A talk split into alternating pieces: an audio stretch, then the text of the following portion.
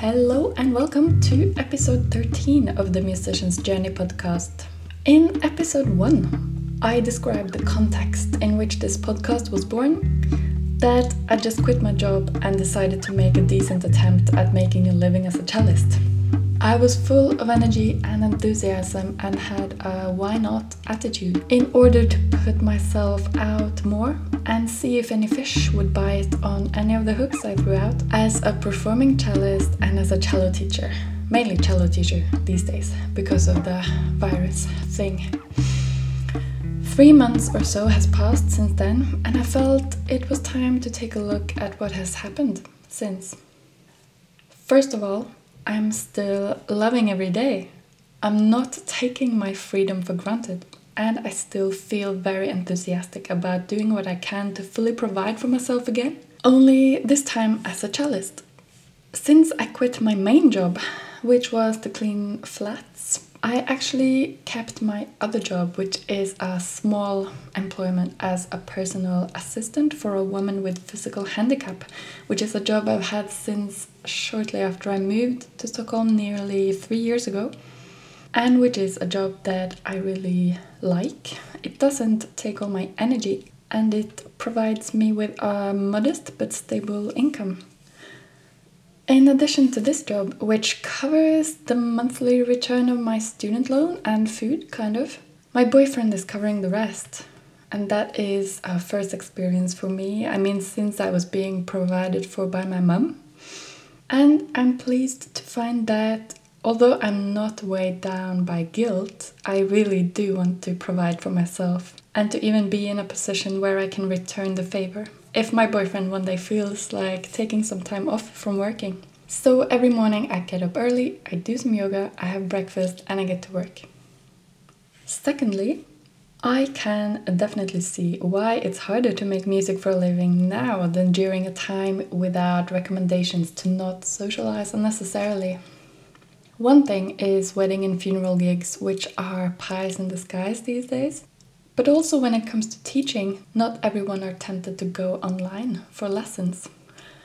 I put myself out there as a cello teacher last winter, and I received quite a few messages from people, almost exclusively adult beginners. But several of them decided to wait until it's socially acceptable to meet more people and to travel by public transport again.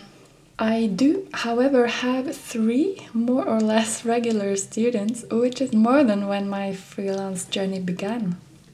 One of them came to my place for a first lesson, and then we had a second lesson via Zoom. It was the first lesson I ever gave online, and I was a little nervous. Didn't want anything to go wrong because of my inexperience with technology, so I had prepared well in advance, made the lighting good for the camera, set up the GoPro as a webcam, connected my uh, mic, which picks up pretty great sound both when talking and when playing. And I had the sheet music on a music stand. Everything to do with the actual execution of an online lesson went smoothly, and I was very happy with myself. But I was immediately confronted with one of the challenges of online teaching to a young beginner uh, when she was struggling a lot to tune her cello, of course. and uh, actually ended up breaking one of the strings while all I could do was to passively sit on my chair so far away.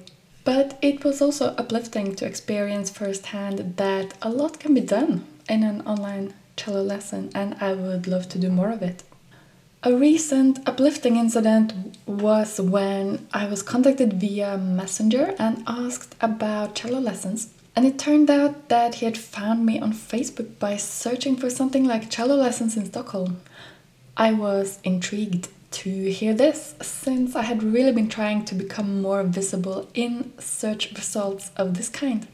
I had put cello as my middle name on Facebook. I had posted in several Facebook groups as a cello teacher. I had made an effort with improving the SEO on my website, and I had searched for cello teachers in Stockholm myself to see which results came up first.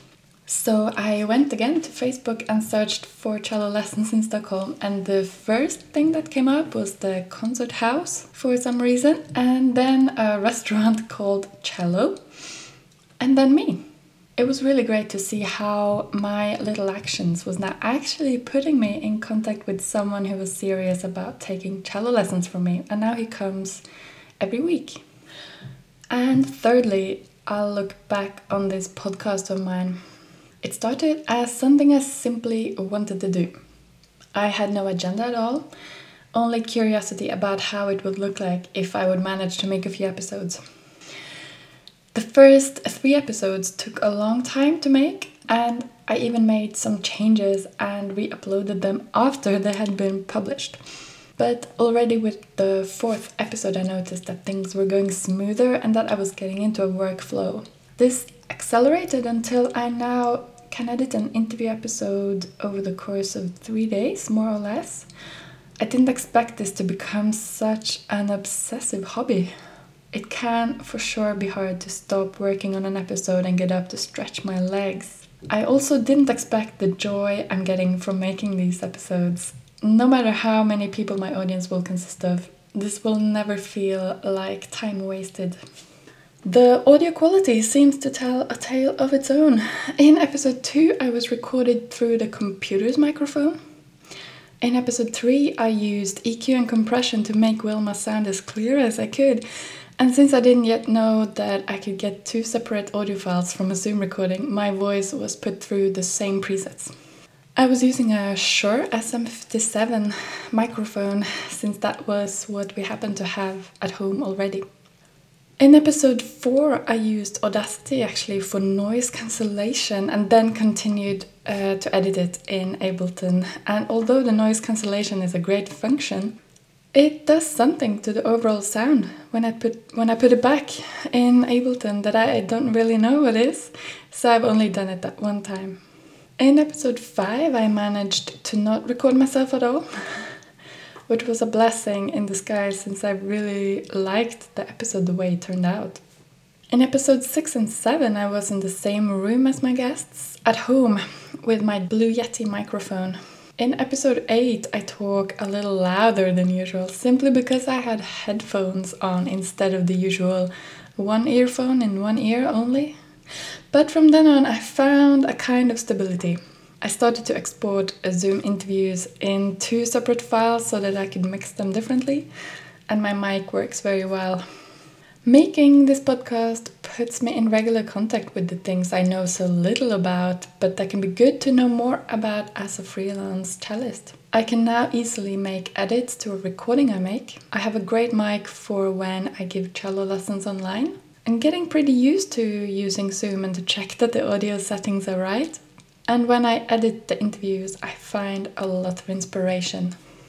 From Kaja Drexler, I was given the perspective of the performing, touring musician who is busy with organizing and recording and don't care to use social media at all.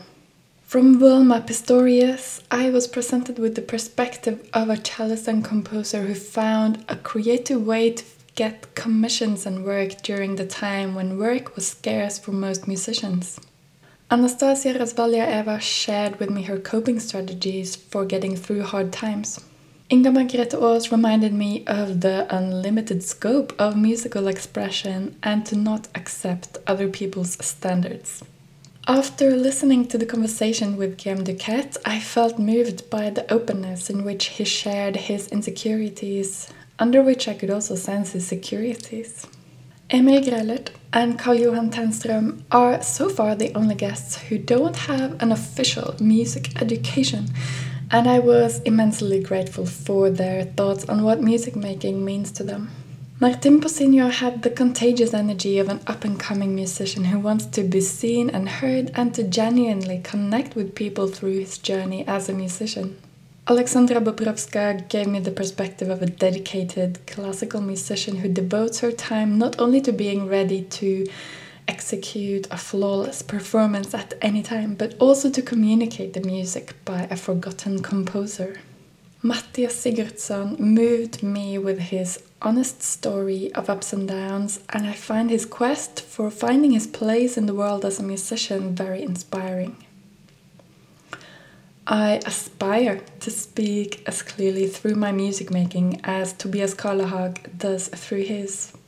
And Vasile Bagyuk offered the perspective of an artist who embraces all of his artistic expressions at a very special time in life where doors have been flung open.